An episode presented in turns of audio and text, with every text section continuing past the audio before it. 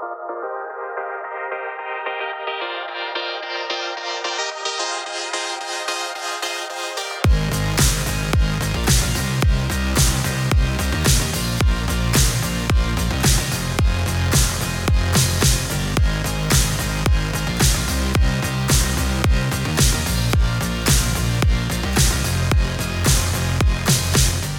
and welcome to the FSU Conversation.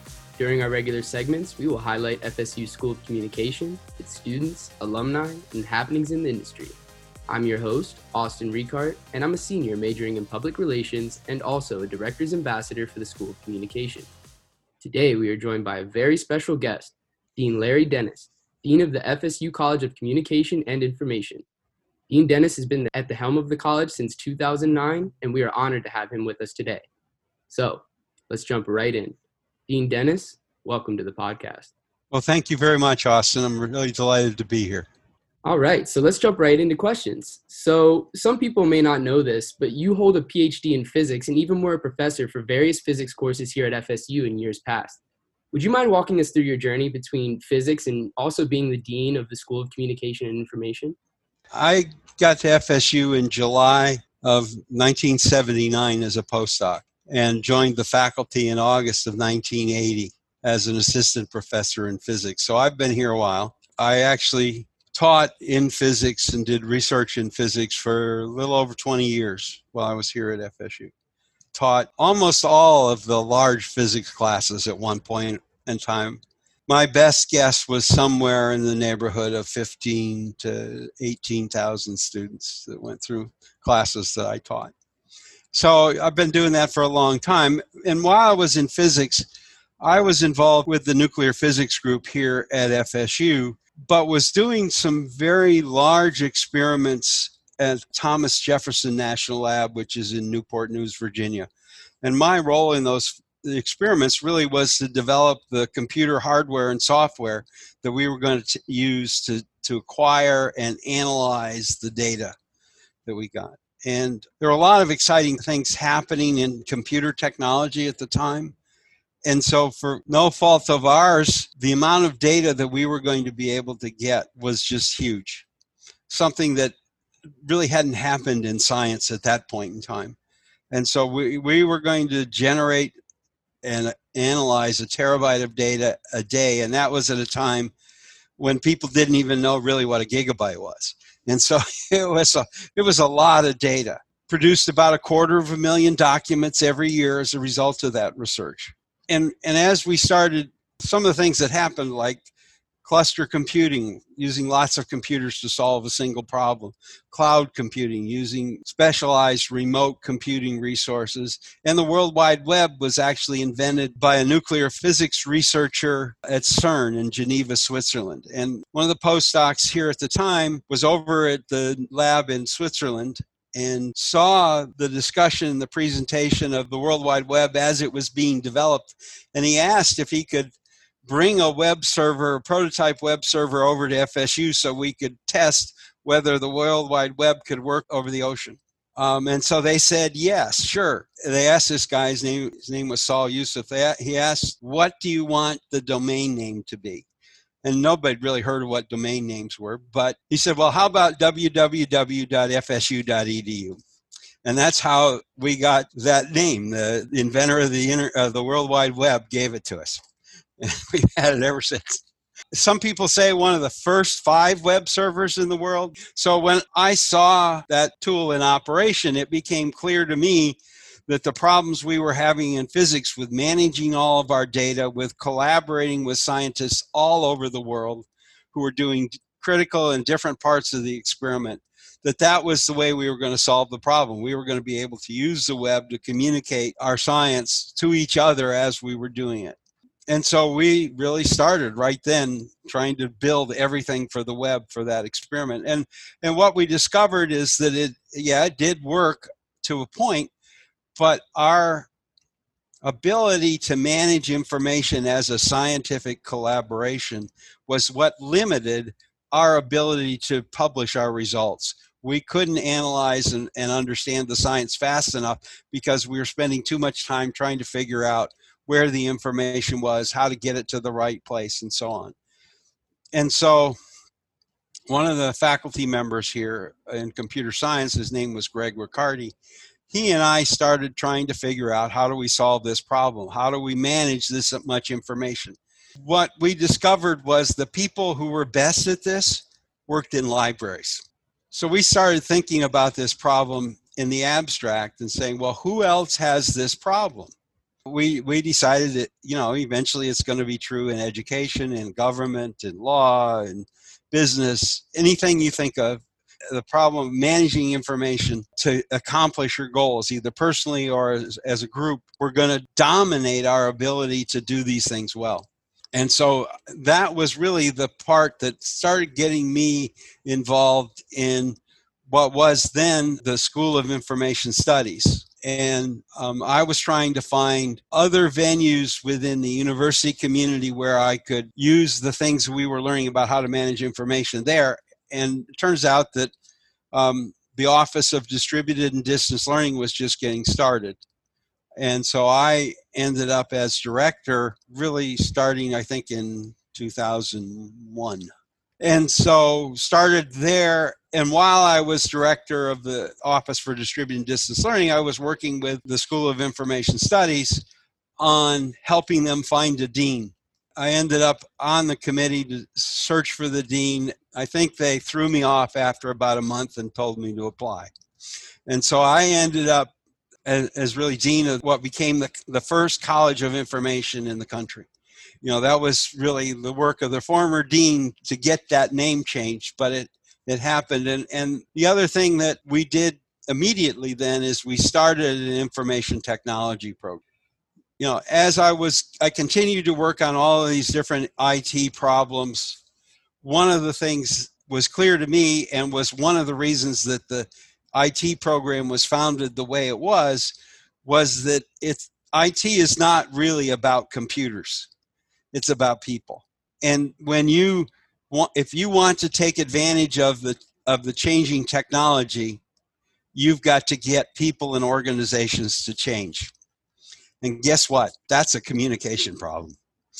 This whole diffusion of innovation and organizational change and project management are all really communication problems. And so you really can't do IT without dealing with people, without dealing with communication. You know, you've got people, information, communication, technology. Those are the things that come together to help you solve those problems. And so that got me very much involved in the communication side of things. And then I would say about 2007, John Mayo, who was the current dean of the College of Communication, came to me and said, You know, we ought, really ought to think about merging these two colleges. He says, I'm going to retire, but it sure seems like there are a lot of things that would be advantageous to have these groups of faculty working together and so as a, at two colleges we talked about those things for about two years before we finally decided we were going to merge and then figuring out how to merge took us a little bit longer. And,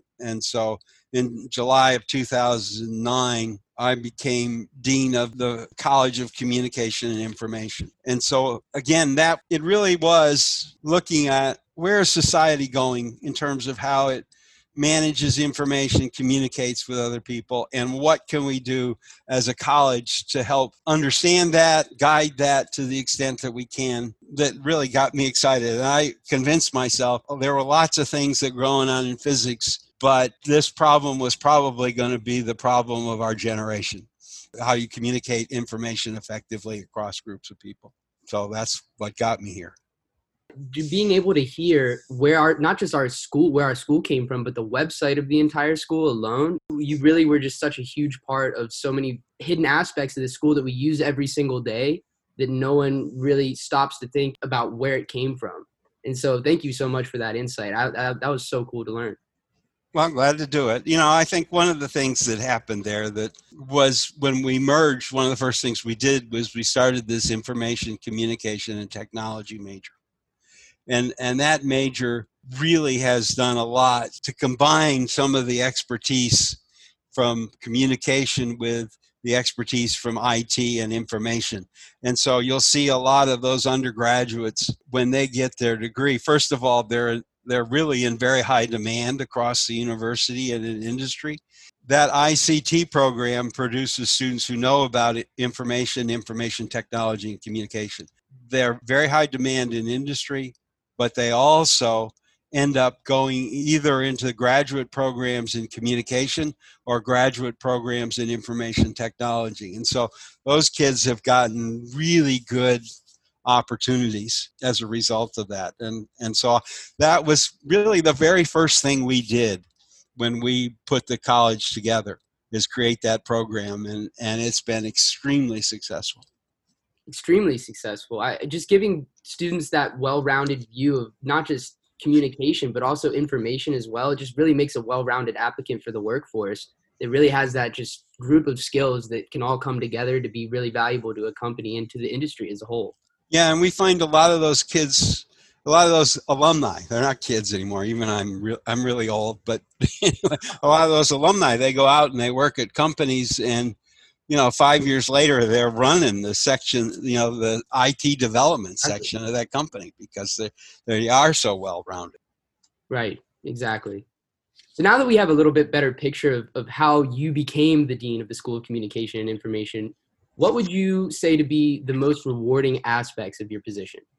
Well, you know, I, I would say that just watching what our students, faculty, and alumni do and seeing the impact they have on the people around them, that's got to be the most one of the most rewarding things. When you go out, you talk with some of the alumni and you look at the jobs they have and, and the impact they're having on their community, you realize it's just huge. It's just huge. And collectively it's just such a big impact on on our society and i would say you see that from our alums you see it from the faculty the research activities that they're involved in the students that they produce or help produce it's just phenomenal and and i would say since i've been here i've been here 40 years and I w- would say that quality of FSU students has been going up dramatically over the years, and I and I think it's it's really partially because students are working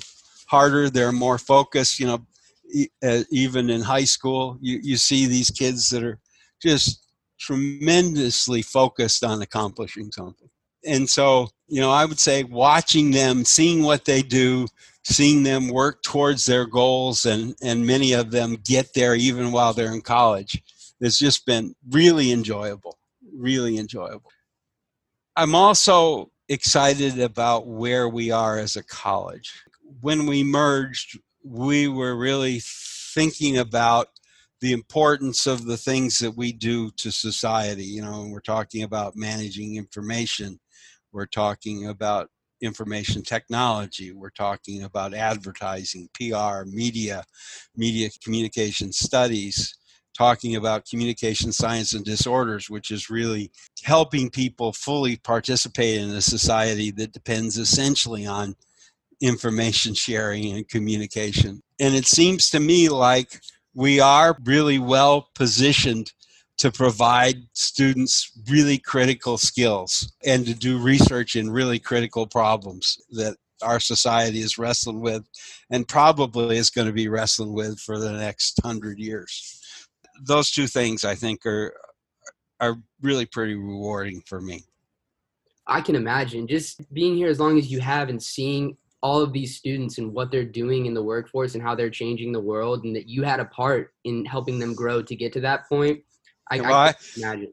Yeah, I just think I'm a cheerleader, but that's well, my job. That. but but um, yeah, it, it is phenomenal to watch. It's yeah. just it's phenomenal to see what they can accomplish. Exactly. Well, every championship team has cheerleaders, so yeah. yeah. So now we've got a little bit better picture of the most rewarding aspects. Can you give us a little bit more insight on what the most challenging aspects are of your position? Well, I mean, I think this is true of almost every dean. One of the biggest parts of our job is to try and find the resources so that we can accomplish our goals. And and I would say because we're in such a high demand area, growing fast enough, evolving fast enough to keep up with that is really the toughest part of the job. and trying to figure out, you know, how do you make the investments that are going to build for the future? How do you find the resources to make those investments? Those things are challenging. You know, because nobody has a crystal ball. Nobody knows what it's going to be like 10 years from now, but you still got to be ready. Absolutely. I mean, and you've already obviously made changes like that that we're looking for the future that benefited the school as a whole, not just the College of Communication and Information, but the entire school. You saw a need for there to be a better system of information transfer, so you brought in the internet. There needed to be a combination between the school of communication and information, so you made it happen. And so I, I honestly just respect being able to have that foresight to really look into the future and and plan what's the industry going to need what's the what, not just the industry but what's society as a whole going to need. Yeah and I, and I think that there are you know there are lots of people at fsu who have been very forward thinking about where the university needed to be what kinds of things it needed to grow and and do. I don't know if many of you remember there's a faculty member now who's who used to be the uh, vice president for research. His name was Kirby Kemper, and he Kirby was kind of one of my longtime mentors. My office was right next door to his for many many years, and and we had a discussion. I think it was in 1985 about now that we have the ability to communicate really with anybody no matter where they are. And and that wasn't really quite true, but it was clear it was coming. What is a university what is a university's main role? And what distinguishes it from just going out and being able to read something on the internet. And at the time, the web wasn't even there. You read things on the internet in different ways, but you could still do it. And I think we talked about that a long time, and, and we eventually decided that, that the thing that makes a university unique is really the collection of unique opportunities and experiences to learn that we can provide to students. That more than anything else, you know, the university collects a set of resources and opportunities that students can participate in that help them learn and experience and apply what they learn in, in ways that it's extremely difficult to do anywhere else. And so, you know, really in 1985, we said the, the impact of online learning is going to be for universities is going to be we need to provide as many experiences for these for students as we can experiences that they can't get any other way. And so i think that's one of the things that has been kind of a focus of the college is trying to build and create really really meaningful real world experiences for students. And and i i kind of say what we're trying to do is is prepare students to work and function effectively with a great deal of complexity and ambiguity. And they've got to be able to, to function and solve problems when they're complex problems and they don't know much about how it works. And a lot of that then is trying to practice by dealing with those kinds of things in, in smaller, more restricted spaces. You know, as a student, and seeing why we have so many opportunities nowadays to be able to expand our knowledge and really dive into what we think that we can provide to society specifically. Just so cool to see because like i said earlier you see everything in action now and it all just seems like a well-oiled machine but somebody had to build the machine to begin with. So so thank you for your many contributions to that. Well it's enjoyable. It's fun doing it. So, sort of on the topic of, of looking into the future and unique opportunities, this past year, we've all had to change and adapt in so many ways due to COVID 19. How do you think the college may benefit from the hard work that has gone into adapting to this pandemic? As in, do you see any of the adaptations that we have made lasting even beyond the pandemic because we've just enjoyed how much they've worked better? Well, I would say this this college had some unique benefits that helped us adapt to COVID 19, and we've tried to take advantage of those. We've had at least one online program for 25 years. We've had another one that's about 20 years old, another one that's about 10. So the faculty had taught, many of them had taught in an online environment. What kinds of challenges do students have when their only interaction with you is online? you know, and we learned that from a lot of hurricanes. Just because it's sunny weather in Tallahassee doesn't mean the student in Sarasota isn't having a hard time getting access to power or, or the internet or their computer so that they may not be able to submit their assignment on time. It's not their fault.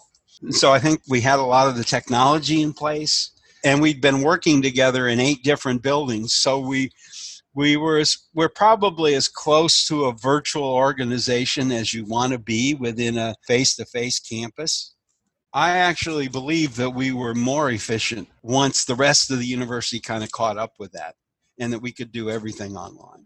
And so all of the things that we're doing online behind the scenes, I'd like to keep doing those things. I know that there are mixed feelings about advising, but there are an awful lot of students that like remote advising. So I think that's one of the things I think even career advice, anytime that they have to interact with us, there's no reason why they should have to go to a particular building to do that. They can if they want to, but there's no reason why they should have to. And so I think that's one of the things we're trying to hang on to. I think we're trying to hang on to a little bit of the flexibility in when people work and where they work from.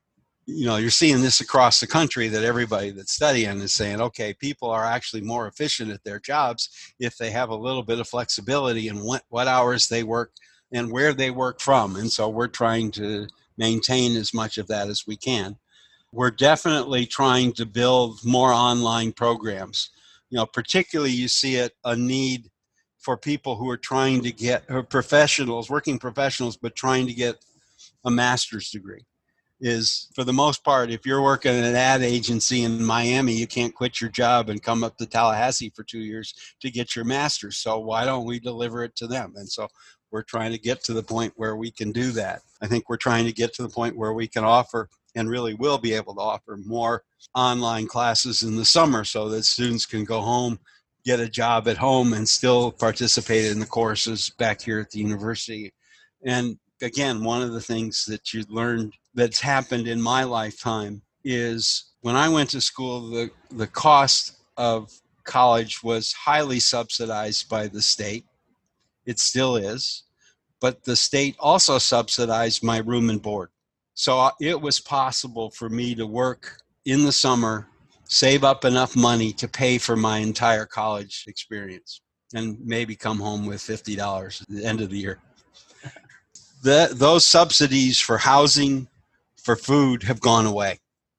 Students are paying full price for those things.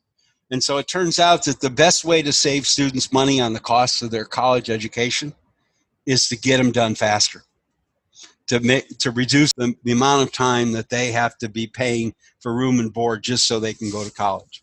And so i think if we can if we can help speed that up by making it easier for them to complete an extra semester or an extra year online in the summer or before they get here for their first semester then i think we're helping. I think we've gone a long way into into helping people complete their last semester online. So students get a job, something, but they still have some classes to take. You know, this happens a lot where a student will interview in the fall, they'll get a job, and the company says, "Oh, by the way, we want you here in January."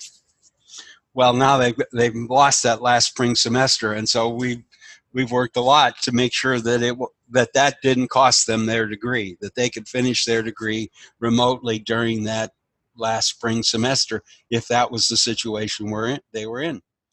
Um, so, and I, and then the last thing I think I want to keep really is we've started doing online ceremonies of various kinds award ceremonies scholarship ceremonies. And what we found is that family members can participate in those a lot more regularly than they can if they have to come here. And so when we start doing events in the future we want to make sure that we're also connecting online to whatever we're doing face to face and and so I think that that's what we're trying to do. We tried our very first online open house this year because we couldn't do our college barbecue and we didn't have parents weekend so we essentially had an open house kind of like an open house at a pta meeting uh, at a k-12 school and just t- telling people what we're doing how we're doing it what we're doing to adapt to covid how we're trying to help students get through this trying to look for ideas about what we could do better I mean, I think that's one of the things we're always looking for. How do we make this experience better for students? Kind of always thought that our job is really to take the resources we have and the students who come to see us and give them the best education we can, whatever the circumstances are. And I think, you know, I think we're going to keep at that. And a lot of that is then trying to figure out how to how to mix things that can be done online with things that can be done that need to be done face to face in a way that helps make it more meaningful and more efficient for students. Seems like we're faced with another challenging part of the school history where we just need to make a big adaptation, just like back in the day when we needed internet.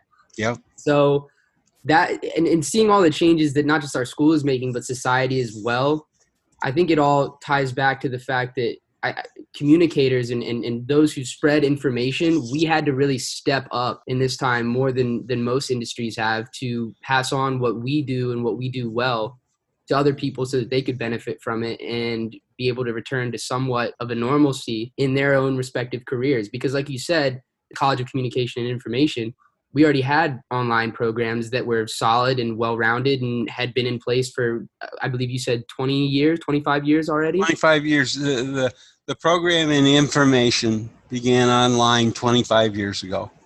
Yeah, so that was already something in place, pretty seamless transition as far as that's concerned. And with all that work already in place and set up, we were able to help the other schools follow suit, like you said, and get on track to where we were at so that we could build on that. So that's such a such a great story and really cool to hear behind the scenes with everything that was going on. Yeah, so so that's a good example of where change management comes in.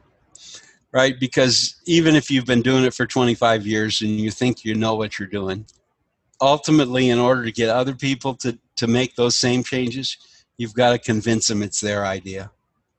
And and that's one of the hard parts about change management, right? Is there are lots of good reasons why people resist change. There are lots of not so good reasons why people resist change. And but the way to the way to overcome all of them is to get them to believe it's all their idea. And and we worked hard at that. So now I think we've covered what we're going to be doing in the future for the college, but as far as short-term improvements and additions to this college in general, what do you foresee coming down the pike for us? Well, I mean, I think we're going to continue our focus on on outside the classroom opportunities for students, and we'll build those really within the university as well as external to the university, trying to develop partnerships and and opportunities. You know, we rely on that. I would say we have students who take formal internships or directed individual studies or research involved in uh, undergraduate research or graduate research I would say it's it's probably about 900 uh, a year that we do, and so it's and, and and so and really in order to make sure that everybody gets those opportunities the the opportunities that they want, we're going to have to keep building those. You know, I, I think so. That's one of the things, and and along those lines, we're trying to to really create a preschool at the speech and hearing clinic that's one of the things we're working on so that those students have an opportunity to work with kids who have speech disabilities and those simultaneously with students or with kids who don't. And so that's, again, trying to provide those extra opportunities.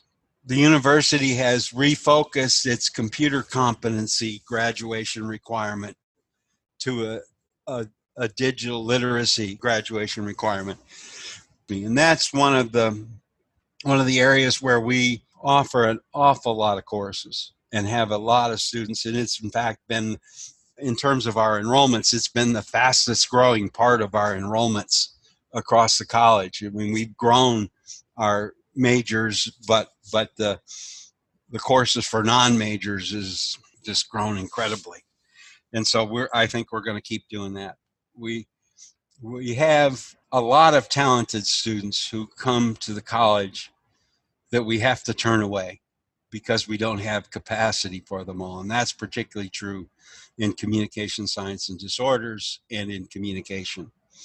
In one of the programs we're trying to we're trying to double the size of our of our media production program and expand that in lots of different ways. You know, we're trying to take advantage of the fact that our live sports broadcasting activities have grown from, oh, I don't know, six a year three years ago to 200 a year this year. And this is a bad year. So, so, so it's going to be huge there. But we've got lots of students who are not interested in sports. They want to do documentaries. They want to do oh, they want to do music. They want to do a whole range of other things. And so we're trying to trying to find the space and the um, equipment and the facilities to, to double the size of that program and the faculty. I mean, that's the other part that we've got to grow. I think we're also trying to, you know, we're seeing tremendous demand on our on our programs in information, uh, in IT, and our ICT program. And so we are trying to figure out how to add more faculty so that we can increase those the capacity of those.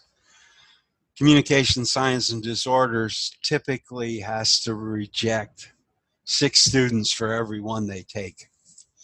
And that's limitation is primarily based on the number of faculty and the number of clinical placements that you have for students. And so we've been you know, we've been working across the state to find more clinical placements and to be able to offer our course, and we can offer our courses online so that if a student has to go down to Fort Myers to do their clinical placement in, in speech language pathology, they can still take the course, uh, the rest of the courses they need while they're working in a clinic somewhere else. So I think that's another thing. And then uh, we're trying to grow our public relations, our advertising programs as well. And those are real challenges because they require great writing skills.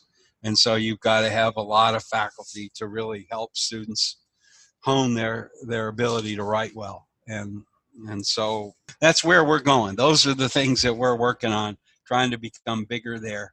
You know, on the outside of all of that, you've got a whole set of opportunities in health information technology, in cybersecurity and you know when people think about those things they think oh it's well also health communication you've got a whole range of skill sets and you you really need students graduates from communication as well as from IT to build those those programs. And so we're going to try and do that. And so that's that's kind of that's kind of a, a plateful right there I think for at least a while. I mean, it seems like it all is again going back to just providing more opportunities for students by letting more in, by having more classes they can take, programs they can join, and just instances of work available for them. So important, and and it, even from when I've joined this school, is of just seeing how much it's grown has just been incredible, and it's it's really a testament to hardworking members of FSU faculty like yourself that really take the initiative to grow those programs. Well, and we've got a lot of really good, fac- really good faculty, and Absolutely. so when I when we're trying to hire new faculty, one of the things I tell every one of them is, you know, we're trying to hire people who are going to tell me what to do. It's it's not me telling them what our vision is or what we're trying to do. It's them telling me what we need to do. How do we make these programs better? How do we expand them? what new programs should we be thinking about that's got to come from the faculty and and they're the ones who who ultimately do the work to make it happen well they're the ones that are the closest with the students themselves so there's really no one better to tell you what the students need yeah i mean i i think that that's that's another thing that you begin to see is that that faculty really in in many cases bring out the best in students and they really are trying to help them become better at what they want to do. You know, and many of them here are extremely good at it, extremely good at it. And that's what it takes. It, I mean, it takes faculty who really care about how the students are, are doing and what they're doing and try and help them really excel. And without that, you just can't run a university. Absolutely. So I'm going to end our segment today with something a little bit more lighthearted and fun. Okay. So I hear that you have some of the the best chili in town. Uh, this is this has come from some very credible sources. I don't know if you can if you'd be willing to, to share your your secret with us on that or or if there's just you know it's a family recipe or something. It's not a family recipe. It it's not even a recipe. Okay, I mean, so so what happens is we have a chili cook-off every year when we can. We didn't have one this year. And and we have some outside judges who come in and judge it. And so they I've I've won that competition. I don't know how many times. Now I think they figured out that it's my chili, but they've stacked the deck in my favor. But anyway, it's, it's a white chicken chili, so it's not your usual chili, and and and the the real secret is I like chili, and so I practice a lot, and I do lots of different kinds of chili, and then I make the one that I like, and and that chili, you know, I use good chicken, like chicken breast that's cut up. I use a number of different kinds of, of beans that I make and then I, you know, I like jalapeno peppers and I like hot chili, so I tend to make it something that I like, spice the way I like it.